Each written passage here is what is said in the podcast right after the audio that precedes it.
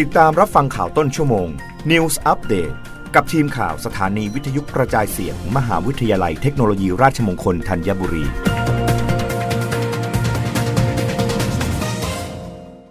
รับฟังข่าวต้นชั่วโมง โดยทีมข่าววิทยุราชมงคลธัญบุรีค่ะ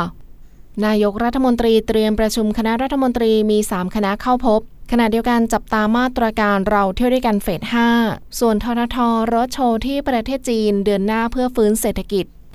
พลเอกประยุทธ์จันโอชานายกรัฐมนตรี และรัฐมนตรีว่าการกระทรวงกลาโหม เป็นประธานการประชุมคณะรัฐมนตรี ซึ่งก่อนการประชุมนายพิพัฒน์รัชกิจประการ รัฐมนตรีว่าการกระทรวงการท่องเที่ยวและกีฬานำคณะผู้บริหารสมาคมกีฬายกน้ำหนักสมัครเล่นแห่งประเทศไทย และคณะเข้าพบนายกรัฐมนตรีณห้องสีม่วง ตึกไทยคู่ฟ้าทำเนียบรัฐบาล ขณะที่นายชัยวุฒนาคมานุสรรัฐมนตรีว่าการกระทรวงดิจิทัลเพื่อเศรษฐกิจและสังคม นำคณะผู้บริหาร เข้าพบนายกรัฐมนตรี เพื่อนำเสนอผลงานการขับเคลื่อนให้เกิดการเชื่อมโยง และยกระดับผู้ประกอบการไทย หรือ Deconnectivity และดรประสานไตรรัตน์วรกุล ประธานกรรมการบริหารกองทุนเพื่อความเสมอภาคทางการศึกษา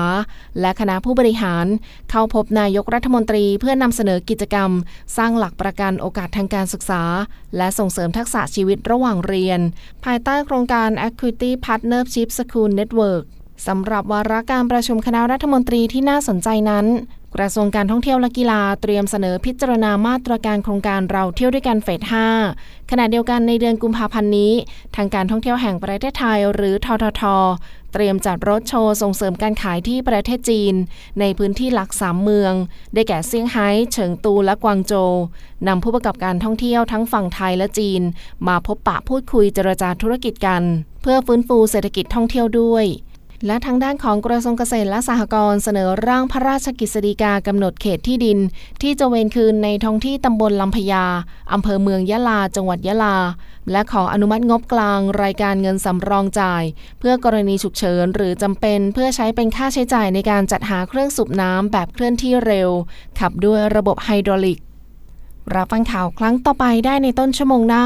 กับทีมข่าววิทยุราชมงคลธัญบุรีค่ะ รับฟังข่าวต้นชั่วโมง News Update ครั้งต่อไป กับทีมข่าวสถานีวิทยุกระจายเสียง มหาวิทยาลัยเทคโนโลยีราชมงคลธัญบุรี